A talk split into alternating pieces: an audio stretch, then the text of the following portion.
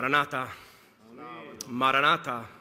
Slăvit să fie Dumnezeu! Aș vrea să dau citire cuvântului lui Dumnezeu care se va folosi pentru hrana noastră în această seară. Voi citi din 1 Corinteni, de la capitolul 3. Voi da citire un singurului verset, deși vom zăbovi un pic mai mult în capitolul 3 din Corinteni, versetul numărul 10, unde Apostolul Pavel spune După harul lui Dumnezeu care mi-a fost dat, eu, ca un meșter zidar înțelept, am pus temelia și un altul clădește deasupra. Dar fiecare să ia bine seama cum clădește deasupra. Amin. Vă rog să ocupați locurile. Mă bucur să fiu împreună cu Biserica Muntele Sionului în această seară. Sunt împreună cu soția mea, cu copiii mei. Um, am plecat din România în 1989. Am crescut în Oradea, am, copilă, am copilărit în Usasău de Criș uh, și ne bucurăm foarte mult să fim în uh, România pentru soția mea care e născută în America, e de prima dată în România. Uh, cred că vorbește românește destul de bine, nu e așa? Um, de asta vă spun că toate lucrurile negative care le-am auzit despre uh, România sunt o minciună. Deci oamenii sunt mai prietenoși decât am auzit, locurile frumoase sunt mai frumoase decât ne le-au spus um, și ne bucurăm că și biserica uh, e ca la noi acasă, mă ne simțim ca acasă și pentru că mă simt ca acasă, vreau să-mi dați voie ca să predic acasă. Amin? Um, până anii uh, 90-91, uh, după Revoluție, a venit un grup mare de frați din uh, România în America uh, și un număr mare lucrau câțiva ani, făceau un ban și veneau înapoi acasă în România. Un frate care a fost și el câțiva ani în America, 3-4 ani, a venit înapoi acasă și frații bucuroși că s-a întors înapoi, vreau ca să-i dea un cuvânt ca să predice Evanghelia. Și a spus, frate, ne bucurăm că ai venit înapoi, să ne spui cum în America, cum lucrează Domnul acolo, vrem să-ți dăm un cuvânt. Problema era că fratele nostru a uitat să vorbească românește. Și îi spune, fratelor, nu vorbesc ca bine românește, uh, uh, predica mai bine pe engleză, uh, poate traducere. Era o biserică mai mică, frate, să uită, mă, poate să-l traducă cineva pe ăsta? Și, na, cu părere de rău îi spune, măi, frate, nu poți să predici pentru că nu avem traducător. Stresat, stresat, spune, nu, las că mă traduc eu atunci. Dacă cam așa mă simt și eu, uh, deși vorbesc limba română în Biserica Philadelphia din Chicago, unde am slujit 15 uh, ani ca pastor de tineret. Uh, slujba mea era să predic în limba engleză și vă rog ca să vă rugați pentru mine ca Domnul să-mi dezlege limba. Amin? Uh, și eu să mă rog ca Domnul să vă dea uh, uh, darul interpretărilor de limbi, dacă cumva mă bâlbâiesc prea mult. Dar vreau să-i duc direct în cuvântul lui Dumnezeu în această seară și am meditat mult asupra cuvântului pentru că nu cred că e o întâmplare ca eu, un musafir, să vin dintr-un alt oraș și să am privilegiu ca să pot să predic Evanghelia. Și tot mă gândeam și spuneam, Doamne, care e mesajul pentru Biserica Muntele Sionului? Dăm un cuvânt din partea Ta pentru această biserică. Și textul care l-am citit 1 Corinteni, capitolul 3, e textul care Dumnezeu mi l-a încredințat și îl predic cu încredințarea că e pentru dumneavoastră. Titlul mesajului care Dumnezeu mi l-a dat este acesta. Doi pocăiți. Doi pocăiți. Nu știu dacă la voi în România oamenii din biserică sunt mândri că sunt pocăiți. La noi în biserică, la noi în America, încă oamenii sunt mândri că sunt pocăiți. Slăvit să fie Dumnezeu. E un lucru bun.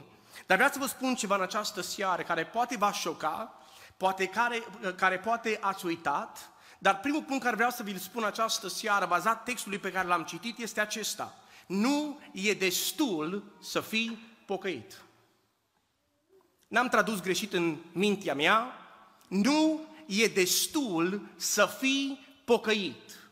În textul în care îl voi citi în continuare vom vedea un principiu biblic o idee veche care mulți din noi care am crescut în biserică pur și simplu am uitat-o.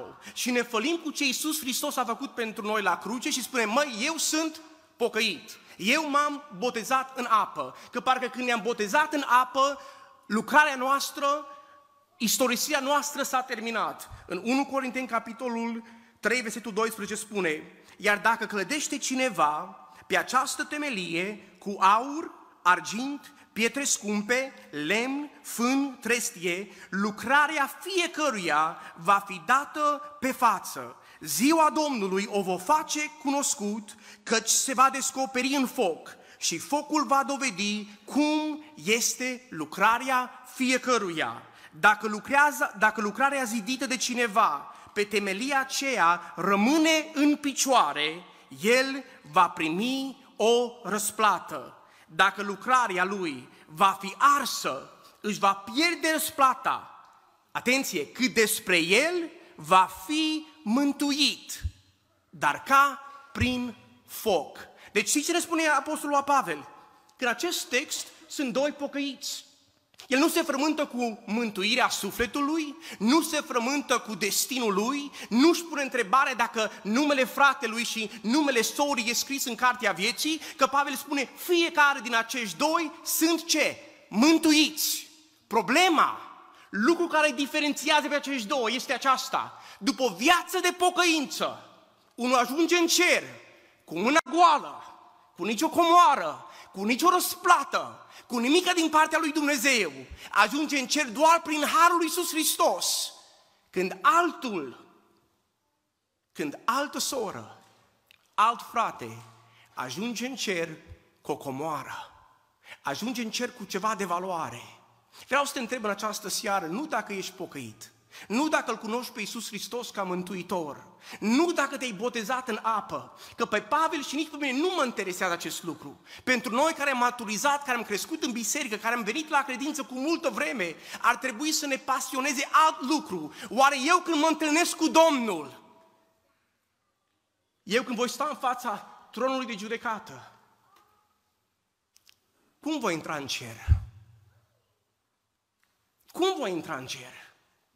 Copiii mei, pentru care mă rog, pentru care postesc, cum vor intra în cer? Standardul bisericii, fraților, mondială, e prea joasă. Măi, ești mântuit? Măi, ăla e pocăit. Așa de ușor, așa de ușor. Aruncăm cuvântul acesta când Dumnezeu spune, când Pavel spune, dar, măi frate, după viață de pocăință, cum vei ajunge în cer? Recent am fost și cu ocazia aceasta suntem noi în România, am, am avut o logodă în familie și pentru că fata e din România și băiatul e din America, logodna aceasta a fost ca o nuntă. Și au venit frații și vă spun că uh, Cuscru s-a pregătit. A fost o nuntă, e prima mea nuntă în România din anii 1995. Am uitat ce frumoase sunt nunțele la voi. Na, mă bucur că la noi nu sunt așa de bogate, că poate și toți, toți un pic mai grași. Am mâncat, am stat, ne-am bucurat și am realizat că la sfârșitul nunții, fiecare frate a băgat mâna în buzunar și ce a făcut? A dus un cadou. Nu? A dus ceva și a spus, mă, nu-i corect, nu-i omenește, e rușinos. Cum să vin eu la masa pregătită pentru mine? Cum să vin eu la prietenul meu? Cum să vin eu alături de această familie pe care o iubesc? Cu ce? Cu mâna goală. Cu mâna goală. Și când vorbim de evenimente lumești, aniversări, ă, graduații la, la liceu, la facultate, toți venim cu un buchet de flori, venim cu baloane, venim cu ceva, cu ceva ca să iertăm persoanei îmi pasă de tine, nu vreau să vin cu mâna goală. Vreau să te întreb în această seară, cum îți stă comoara în cer? Care-i roada ta? Cuvântul lui Dumnezeu în această seară ne reamintește, pentru că Dumnezeu ne iubește, ne advertizează. Nu-i destul să fii pocăit. Amin. La noi în America, dacă biserica e de acord, spune amin. Și când biserica nu spune amin, nu spune amin că eu sunt de acord cu mine. Amin. Slăvit să fie Dumnezeu. Biserica noastră, dacă înțelege că nu-i destul să fii pocăit, vreau să vă spun că avem nevoie de un anumit soi de pocăit. Avem nevoie de un anumit om, de o anumită soră, avem nevoie în bisericile noastre, în America, în România, în Oradea, în satul mare, în Baia Mare, de un anumit soi de pocăit. Avem nevoie de unul care caută un câștig. Da, un câștig. E un termen care a fost monopolizat de cei în afaceri, la business la firme. V-ați pus oare întrebare vreodată de ce David e un om după inima lui Dumnezeu? În 1 Samuel, capitolul 13, cu versetul 14, spune și a ales un om după inima lui Dumnezeu, l-a rânduit să fie căpetenia poporului său, pentru că n-ai păzit ce-ți poruncește Domnul. Și un termen și un cuvânt care ne place așa de mult când vorbim despre David, când intrăm în psalm, la ora de rugăciune, ne plac psalmii. De ce ne plac psalmii? Că psalmii scris de David. Cine-i David? Om după inima lui Dumnezeu. Slăvit să fie Dumnezeu. Mă, dar de ce îi David un om după inima lui Dumnezeu? Că în Biblie mi-a spune că acest om totuși avea eșecuri în viață. Acest om a omorât, a trădat, a curvit, avea copii, cum erau copiii lui? Răzvrătiți? Nu? Nu pare normal. Un om cu copii răzvrătiți să fie un om după inima lui Dumnezeu. Asta e mintea noastră. Avea oare David copii răzvrătiți? Era Absalom copilul lui David? Da? Era David om după inima lui Dumnezeu? Da, și noi repede, uită la copilul. De ce a fost David? Revin la întrebarea prima, un om după inima lui Dumnezeu. Eu cred că în 1 Samuel, capitolul 16, 17, cu versetul 26, vedem de ce David e un om după inima lui Dumnezeu și vedem și în ziua de astăzi ce fel de oameni Dumnezeu caută. Spune în versetul 26, David a zis oamenilor de lângă el, ce se va face aceluia care va omorâ pe filistianul acesta și va lua o cara deasupra lui Israel. Cine este filisteu, filisteu, filistianul acesta? Acest neteiat împrejur ca să ocărască oștirea Dumnezeului cel viu. David întreabă o întrebare simplă. Care-i câștigul? Ce primesc? dacă eu mă lupt, dacă mă sacrific, dacă fac ceva pentru Dumnezeu, care e câștigul meu? E greu, e greu să construiești cu aur într-o lume care e obsedată cu lemn. Dacă nu crezi cu adevărat că Dumnezeu răsplătește pe cei care lucrează pentru El, e greu. E un lucru greu. E un lucru extrem de greu. Când toată lumea caută să fie apreciat, să nu te intereseze cum te apreciază frații, să te intereseze mai mult că te apreciază Dumnezeu. E un lucru greu. E un lucru greu. David, pe lângă cei martori al credinței, sunt oameni care sunt obsedați cu a primi ceva din partea lui Dumnezeu. Tinerilor care aveți vise, să faceți ceva cu viața voastră, să aveți o școală, să deschideți o firmă, să vă căsătoriți, să aveți copii, să aveți casă, să aveți masă. Visurile sunt bune, dar vreau să vă întreb, mai sunteți obsedați cu răsplata care vine din ceruri? Mai suntem noi oare, noi oare obsedați cu răsplata care vine de sus? Aveam la noi în biserică un băiat chemat de Domnul în lucrare.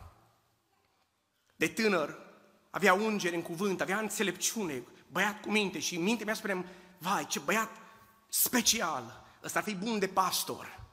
Și îl încurajam, spuneai, măi, de ce nu mergi la seminar?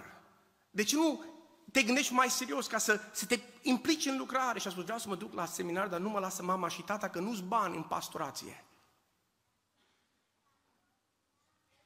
Nu-s bani. Nu-s bani. Există chemare, există ungere, dar nu există încurajare. Noi vrem ca tinerii noștri să-L slujească pe Domnul, nu? Să fie fidel lui Dumnezeu, nu? Să fie pocăiți, nu?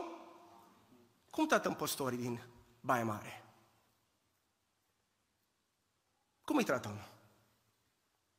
Un tânăr care are o chemare și se uită la un pastor, un slujitor, într-un sat, într-un oraș mai mic, mai mare, vede onoare? Vreau să fiu ca el. Elisei se uită la Ilie. Elisei un om mare al credinței, un titan al credinței și Elisei se uită la Ilie și spune, Ilie, ce vrei de la Dumnezeu? Măi tinere, ce vrei ca să-ți facă Dumnezeu? Și Elisei spune, vreau o îndoită putere. A cui putere? A ta. Din Duhul, a cui? Din Duhul tău. Măi, Ilie, vreau, văd cum oamenii te respectă, văd cum Dumnezeu te folosește, văd cum ai succes în ce faci și vreau o îndoită putere din Duhul tău, slăvit să fie Dumnezeu. E un lucru mare, e un lucru mare să realizezi ca tânăr că răsplata vine de la Tatăl, slăvit să fie Dumnezeu. Răsplata vine de la Tatăl. Și vreau să vă spun, tinere, ca un pastor de tineri care am slujit pe Dumnezeu de 15 ani, se merită. Se merită. Se merită. Am fost la școală, am avut și eu afaceri, la 28-29 de ani am falimentat și eu și m-am realizat la falimentare, știi ce? La sfârșit, când murim, toți falimentăm. Știți chestia asta? Cât de deștept, cât de inteligent, cât de mult succes ai, cât de mare e firma, când închizi ochii, ai falimentat, totul ai pierdut. Totul ai pierdut. Singurul lucru care rămâne e lucrul care tu, care eu, care noi îl facem pentru Isus Hristos. Îi spune, dacă un pahar de apă dai în numele meu, vei primi răsplată. Da, păi dacă te pregătești pentru copiii de la școala duminicală. Da, păi dacă vii la repetiții să încurajezi biserica în laudă și închinare. Da, păi dacă studiezi Cuvântul lui Dumnezeu ca să poți să dai și tu un îndemn. Dacă mergi într-o misiune în, în Moldova, dacă faci ceva mai mare pentru Domnul, credem noi că Dumnezeu nu răsplătește? Eu spun, ba da, El răsplătește, slăvit să fie El. Slăvit să fie El. David vine și zice, și noi avem nevoie, să știți, fraților, în momente de criză, noi avem nevoie de oameni ca David. În momente de criză, nu în momente de succes, nu când totul e bine, în momente de criză noi avem nevoie de oameni ambiționați. Oameni care vor ceva de la Dumnezeu. Oameni care vor o răsplată mai mare decât ceilalți. David vine și spune, știți ceva? Ceva nu-i, nu-i normal aici. Pentru poporul Israel, un lucru care nu era normal a devenit normal. Cuvântul Lui Dumnezeu ne spune că în fiecare zi Goliat se scula, se ducea în fruntea poporului și ce făcea? Hulia pe Dumnezeu. Și după o zi, și după două, și după trei, și după patru, și după cinci, și după zece, și după douăzeci, după treizeci, după patruzeci de zile, hula împotriva Domnului a devenit un lucru normal.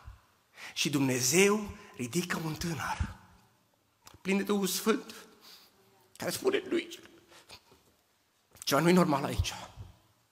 Ceva nu e în regulă.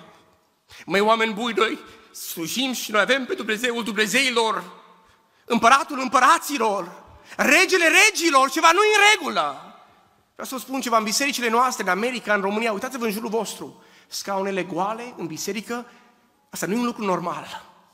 Asta nu e un lucru cu care noi să ne obișnuim. Să ne pierdem copiii care am adus la binecuvântare. Nu e lucru normal. Nu e lucru să-l primim. În faptele apostolului noi vedem biserica normală. Biserica normală creștea, slăvit să fie Domnul. Biserica normală creștea. Scaunele erau pline. Copiii deveneau evangeliști, deveneau păstori, Duhul Sfânt lucra, slăvit să fie El. Și din când în când e nevoie să vină un afacerist, un om cu visuri mari spirituale, să se uite în jur, să spună, măi oameni buni, nu-i lucru normal. David spune un alt lucru, spune, nu, nu e imposibil. Nu e imposibil.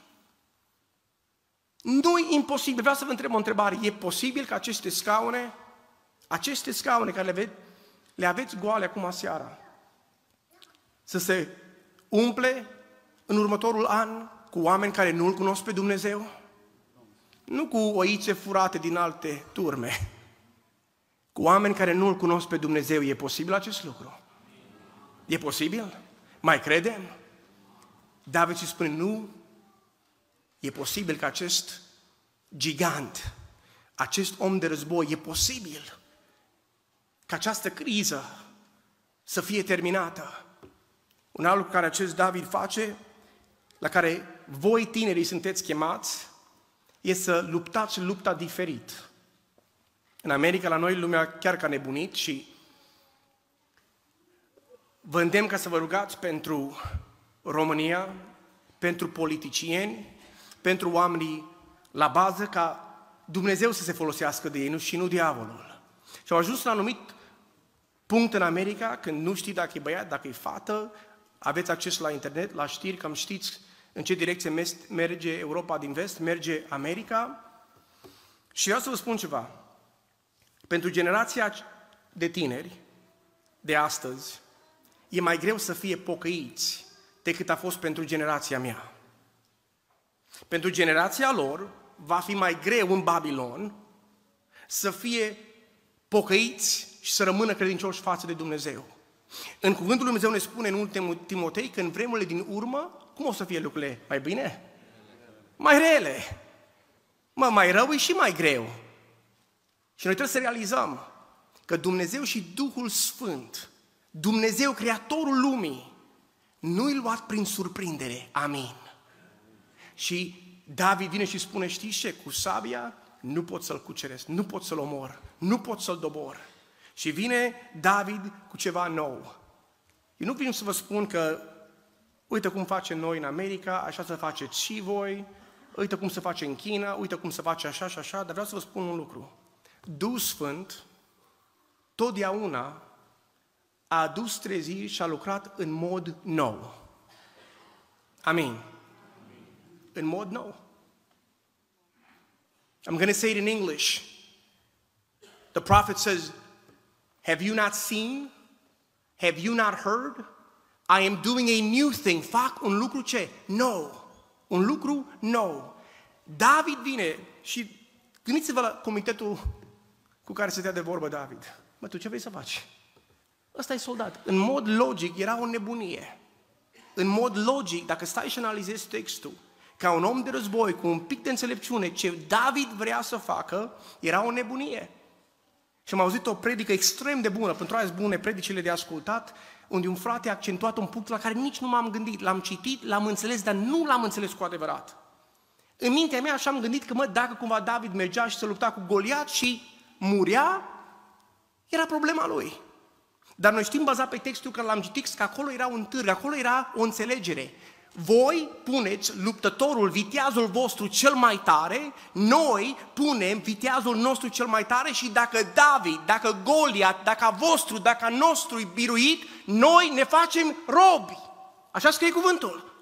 Deci înseamnă că consecințele lui David, acțiunilor lui, avea un impact major în Israel. Și totuși, totuși, îl lasă pe acest tânăr cu această metodă nouă, cu această idee nebunitoare să meargă înainte și riscă, riscă tot, tot viitorul poporului Israel prin acest copil. V-ați pus întrebarea de ce?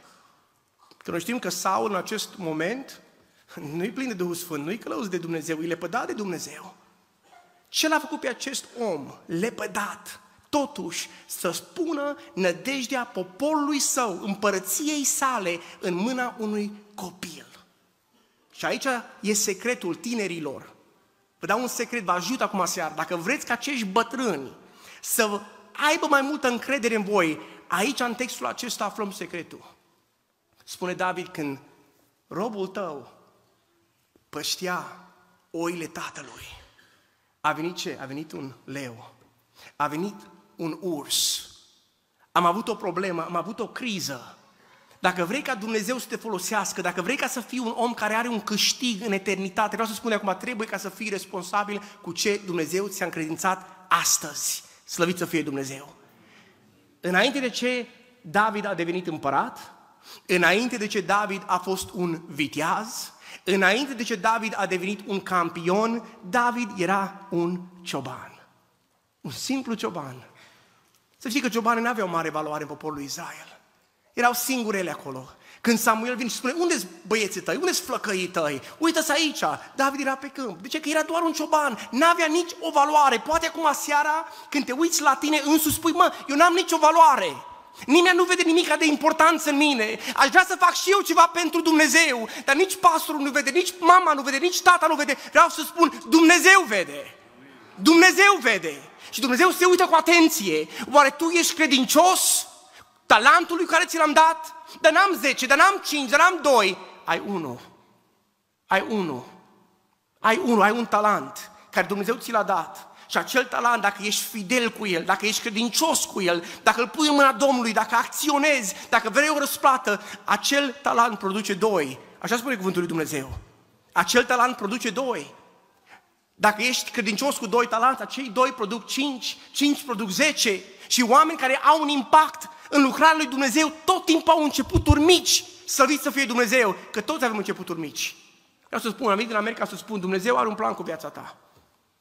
Jeremiah chapter 29, verse 10 For I know the plans that I have for you, declares the Lord. I know the plans that I have for you, declares who? The Lord. For I know the plans that I have for you. The devil wants you to think that you're just another person, you're just another student, you're just another lost, anonymous individual. But in reality, we are created in the image of God. God has a plan for you, Esther. God has a plan for you, David. But God's given you just a little. Why? Why has God given you just a little to see if you can be trusted with a lot? Îți dă un pic de ce? Ca să vadă dacă poți să fii încredințat cu mult. Am o întrebare. Câți din noi vrem ca Dumnezeu să încredințeze mult în mâinile noastre? Aici fiecare mână ar trebui să fie ridicată. Doamne, dă-ne! Doamne, dă-ne! De ce? Pentru că cu talanții care le avem, ne aducem glorie și slavă cui? Lui Dumnezeu, slăvit să fie El, lui Dumnezeu.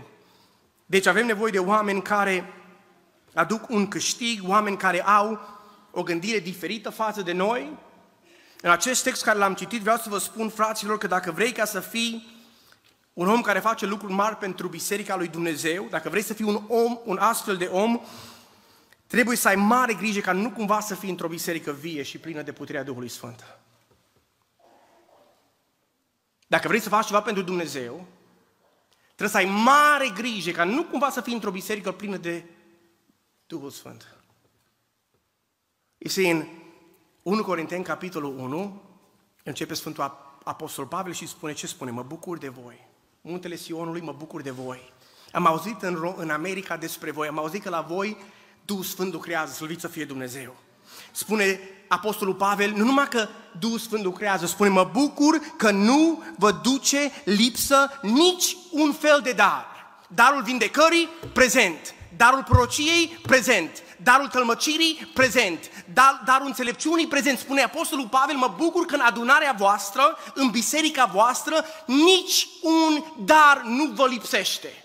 Și noi spunem, oh, slăvit să fie Domnul, uite ce biserică avem noi.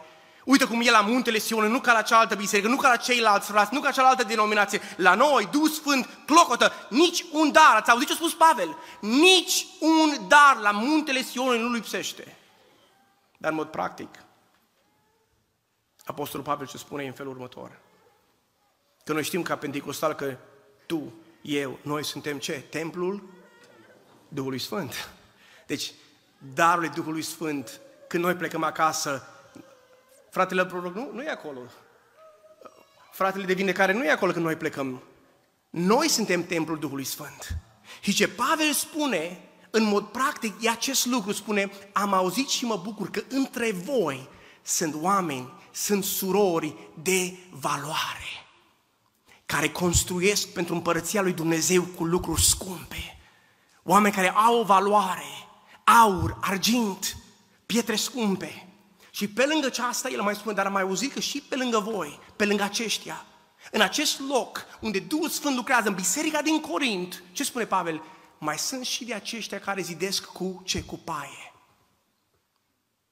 Nu vă lipsesc niciun dar dar există dezbinări. Nu vă există, nu vă lipsesc niciun dar. Dar frații străi, mă, nu vă lipsesc niciun dar. Dar frații se bârfesc. Mă, nu vă lipsesc nici un dar.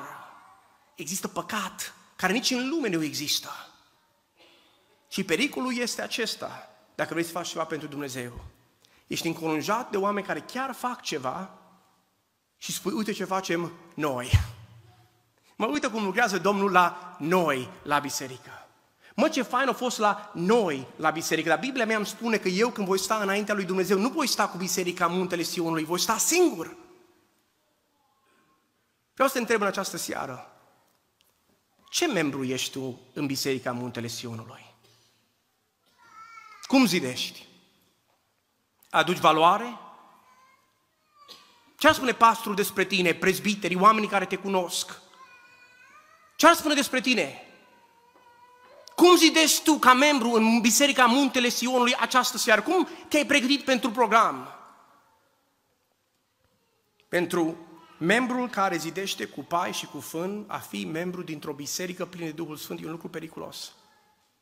Dar să să fie Dumnezeu că în această seară ne-am adunat aici ca să ne pocăim, amin? Dacă te simți că conștiința te deranjează, slăvit să fie Dumnezeu pentru aceasta. Slăvit să fie Dumnezeu pentru aceasta. Doamne, ajută-ne pe fiecare din noi să fim un rug aprins. Amin? Să fim un rug aprins, Doamne. Să contribuim la gloria, la lauda, la slava, la închinare care o avem ca biserică. Un lucru care noi ca oameni români, că văd că și la voi în România și la noi în America avem aceeași problemă. Noi lăsăm ca cultura să domine în modul în care noi lăudăm pe Dumnezeu.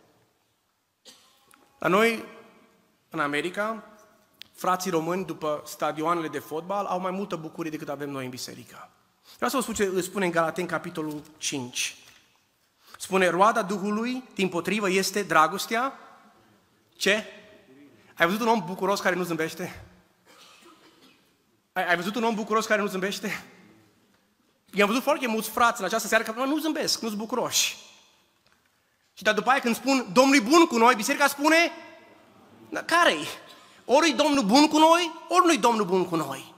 Roada Duhului Sfânt, deci nu roada culturii, nu roada bisericii americane, bisericii române, bisericii unguroice, poloneze, roada Duhului Sfânt este bucuria. Amin. Roada Duhului Sfânt este bucuria. De ce? Pentru că Dumnezeu ne-a mântuit. Pentru că e bun cu noi. Pentru că suntem mai mult decât biruitori. Slăvit să fie Dumnezeu! Văd că și la voi, ca la noi în America, timpul zboară. Sau ceasul e stricat, nu știu frate care îi. Stricat. E stricat, slăvit să fie Dumnezeu.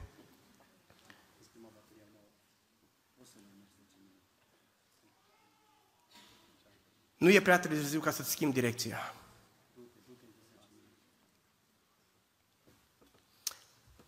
Nu e prea târziu să ne schimbăm direcția, fraților. Nu e prea târziu să ne schimbăm direcția. Ca să vă spun acest lucru. Nu e prea târziu să ne schimbăm direcția.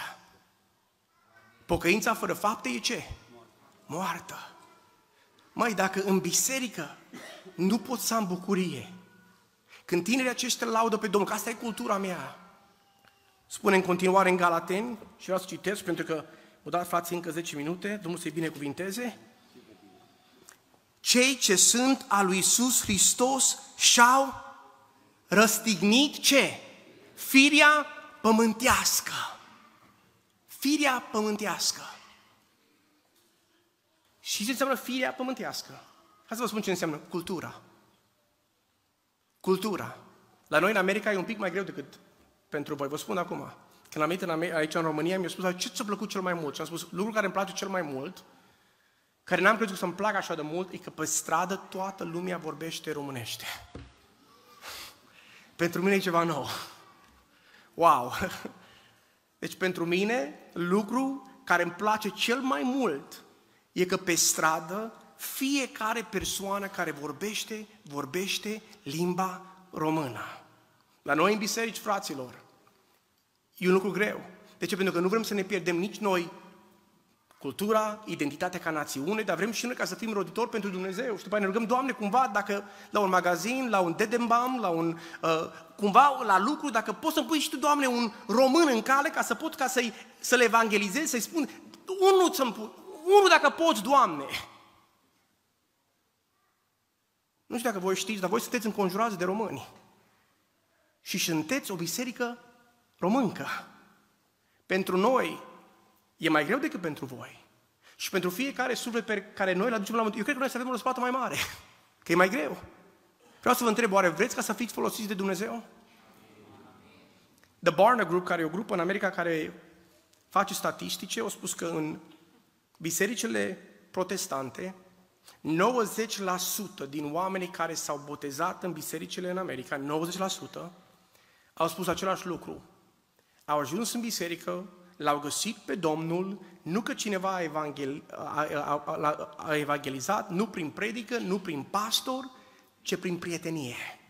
Un prieten, un coleg, friendship evangelism, evangelizare prin prietenie. Biblia are un cuvânt un pic mai simplu, a fi lumină. Asta înseamnă a fi lumină. Dacă ai fost pierdut vreodată, a, lumina atrage. Eu în, în luna de miere, când m-am dus cu soția în Hawaii, m-am pierdut. M-am pierdut. Era întuneric, rămâneam rămâneam fără benzină, am fost pe o insulă care, The Big Island, care e făcută numai din uh, uh, uh, volcanic eruptions și m-am pierdut. Și după vreo două ore, deci n-am văzut, credeai că e America, Hawaii, mă, n-am văzut un bec, n-am văzut un animal, n-am văzut uh, uh, absolut nimic, niciun sistem de civilizație. Eram in the middle of nowhere. Ea era fricoasă și eu eram fricos, dar cum să mă arăt eu că sunt fricos? Mă rugam acolo în amândouă limbile care le știam și după două ore, cu lumina de benzină aprinsă, am întors la o curbă și am văzut o lumină, la un peco. N-am înțeles versetul ăla până în momentul acela, pentru că niciodată cu GPS în viața mea am realizat până în momentul ăla, niciodată n-am fost pierdut cu adevărat. Deci am fost pierdut unde poate n-am știut unde sunt, dar în pierdut în Baia Mare, nu ești pierdut, că știi că ești în Baia Mare. Eram total, complet pierdut. Și știi ce a făcut lumina? M-a atras. M-a atras. Vreau să-i întreb o întrebare. Pentru colegul tău de bancă, care nu-L cunoaște pe Dumnezeu, tu atragi la pocăință. Pentru oamenii care vin în biserică pentru prima dată și stau lângă tine, soră, stau lângă tine, frate, îi atragi? Îi atragi? Simt ei ceva diferit în mijlocul nostru? Într-o lume egoistă, într-o lume unde fiecare se focalizează pe ei, vin ei oare între frați și simt ei și văd ei o diferență? Ajută-ne, Doamne! Ajută-ne, Doamne! Ajută-ne, Doamne! Vreau să vă spun că a fi un om care aduce un câștig nu e un accident. Îți trebuie caracter, îți trebuie să fii un om care își permite să viseze, și îți trebuie succes. Vrei să fii un om de caracter? Trei lucruri. De, de, de câștig caracter, vis, să știi să visezi. Să știi ca să visezi. Iosif era un ce? Visător. Și ce înseamnă să fii un visator? Unul care vede ceva ce alții încă nu văd. Să ai un vis.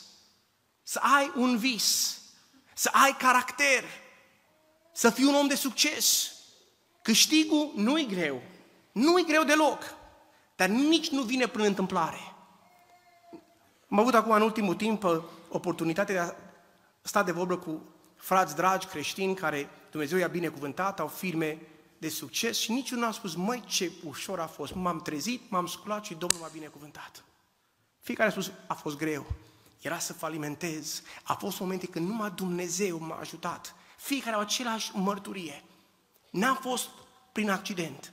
Dacă tu vei avea o roadă pentru împărăția lui Dumnezeu, va fi că ai caracter, ai visul, dorința de a avea un câștig și vei avea mărturii. Asta înseamnă succesul în economia lui Dumnezeu. Mărturii. Mărturii. Asta înseamnă succes în biserică. Mărturii. Câți din noi vrem ca Dumnezeu să ne folosească pentru împărăția Lui? Spunea unul, nu toți, nu toți sunt chemați să predice la milioane. Lui Billy Graham, de exemplu, o predicat pe toate continentele, la... nu toți sunt chemați să predice la sute de mii, nu toți sunt chemați ca să predice la miile, la zeci, dar fiecare din noi are mandatul să predice măcar la unul. Măcar la unul. Măcar la unul. Noi știi de ce ne plac rugăciunile mari? Doamne, binecuvintează pe Africa. Doamne, binecuvintează pe Baia Mare. Hai să nu ne mai rugăm așa, că nu e biblic. Un frate spune, cum nu e biblic? Spune, rugăciunea biblică e rugăciunea care dacă Dumnezeu ți-o ascultă, să poți să-i dai glorie. Slăvit să fie Dumnezeu. Și zic, mă, ce definiție bună. Rugăciunea biblică e rugăciunea care dacă Dumnezeu ți-o răspunde, dacă Dumnezeu ți-o răspunde, spui la colegii de la școală, uite cum Dumnezeu mi-a răspuns rugăciunii mele. Și dar nouă ne place rugăciunile care sună pompos, sună mărețe, wow, Doamne, binecuvintează a două trezire în Baia Mare. Dacă în această seară fiecare din noi ne-am alege doar un suflet, doar un coleg, doar un vecin, doar un frate, doar un nepot, doar o mătușe, doar pe cineva Să spui, Doamne, eu voi sta în spărtură pentru acesta. Oare te poate convinge Duhul Sfânt în această seară să-ți iei angajamentul ca măcar pe un suflet, măcar pentru o persoană, măcar pentru unul să te lupți? Pentru David era ușor, ascultați-vă, pentru David era ușor. Știți de ce? Că vrășmașul, vrășmașul era ușor de văzut. Pentru noi e de 10 ori mai greu. Noi nu știm pe ce a trecut cu tare persoană, noi nu știm ce durere are fratele acela, vecinul acela, copilul acela, dacă e orfan, dacă are mamă, dacă are tată. Pentru David era ușor. Pentru noi, să aducem un rod, să scăpăm un suflet din iad, e greu. De aceea avem nevoie de Duhul Sfânt, să să fie El. Duhul Sfânt nu-i doar pentru stăruință, frații penticostali. Duhul Sfânt nu-i doar pentru vorbirea în limbi. Duhul Sfânt nu-i iarna când nu mai avem ce face la plajă ca să venim toți împreună. Duhul Sfânt are un scop ca să întărească biserica, să provăduiască Evanghelia. Slăvit să fie El. Să aducă oameni la mântuire. Să aducă oameni la mântuire. Eu iubesc Biserica Ortodoxă. O iubesc, o iubesc de numai. Știți de ce? Hai să vă spun de ce iubesc Biserica Ortodoxă. Că mama mea la șase ani a fost o fată orfană dintr-o familie ortodoxă. Știți de ce noi astăzi suntem în biserică? Că într-un sat, cu oameni simpli, când acea fată a rămas fără mamă, surorile din sat, femei simple, dar pline de Duhul Sfânt, femei care se luptau ca să aibă o comoară în cer, i-a dat atenție, au invitat-o la biserică, i-au pus papuci în picioare, i-a pus mâncare pe masă. Și noi astăzi suntem unde suntem pentru că cineva a spus, eu vreau să am un rod. Acea, acel copil trebuie să-L cunoască pe Dumnezeu. Trebuie să știe că Dumnezeu e și tată, e și mamă. Slăvit să fie El. La 10 ani, la 10 ani noi nu ducem copiii la stăruiți, la 10 ani a fost botezată de Domnul cu Duhul Sfânt, slăvit să fie El. De ce? Pentru că cineva s-a luptat și a spus, nu va fi o anonimă, nu va fi a nimeni, nu, ea e o fată, e un copil al lui Dumnezeu. Oare noi mai iubim pe frații ortodoxi aici în România? Îi mai iubim? Dacă nu iubim, Dumnezeu ne poate vindeca, slăvit să fie El. Să știm că Dumnezeu nostru care vindecă, nu vindecă doar boala, nu vindecă doar cancerul, vindecă și ura. Vindecă și ura, slăvit să fie El. Și ura o vindecă. Și spune, Doamne, atinge de cutare. Mă simt chemat în această seară ca să vă invit la o rugăciune. Și rugăciunea aceasta este foarte simplă. Eu mă voi ruga aceeași rugăciune pe care vă îndemn și pe voi ca să vă rugați. Doamne, folosește-mă pe mine, măcar un suflet să-l ating. Cu dragoste, dar nu cu teologia mea, nu cu reguli, cu dragostea. Ioan 3 cu 16 spune, fiindcă atât de mult a ce? A iubit. Fiindcă atât de mult a iubit Dumnezeu lumea că a dat pe singurul său fiu. Vreau să vă spun că în America e mai greu ca să iubești pe oameni. Când au nevoie de iubire. Au tot ce le trebuie. Am auzit că aici în România e un pic mai greu. Sunt unii care n-au mâncare, care n-au familie, care n-au suport, care au nevoie de ce? De dragoste. Oare ne putem ruga la acest lucru în această seară? Doamne Dumnezeu, le folosește-mă pe mine. Ne putem ruga? Să ridicăm în picioare, îndemnați de Duhul Sfânt ca să-i cerem lui Dumnezeu să ne folosească, a aduce o trezire în Baia Mare, nu un anonim, pentru colegul tău de bancă, pentru vecinul tău, pentru nepotul tău, pentru verișorul tău, poate pentru mama ta, poate pentru tata ta, avem un Dumnezeu care face imposibilul. Dacă poate Dumnezeu ca să-l ridice pe un copil, să distrugă un goliat, poate ca să aducă și pe persoana ta, pe sora ta, pe copilul tău, pe nepotul tău, la viață veșnică. Credem să ne rugăm.